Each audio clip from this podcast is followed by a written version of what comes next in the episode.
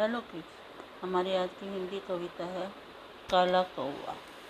काला कौवा छत पर बैठा कैसे शोर मचाता है। काम काम वो तो काम काम करके वो तो मेरी नींद भगाता है। इधर से मुर्गा कुकड़ों को कुकड़ों को मुझको ये समझाता है सबको हो गई अब तो उठ जा क्यों आलस तुमको आता है? काला कौआ छत पर बैठा कैसे शोर मचाता है? काम काम करके वो तो मेरी नींद भगाता है। इधर से मुर्गा कुकड़ू कुकड़ू करके मुझको ये समझाता है, सुबह हो गई अब तो उठ जा। क्यों आलस तुमको आता है?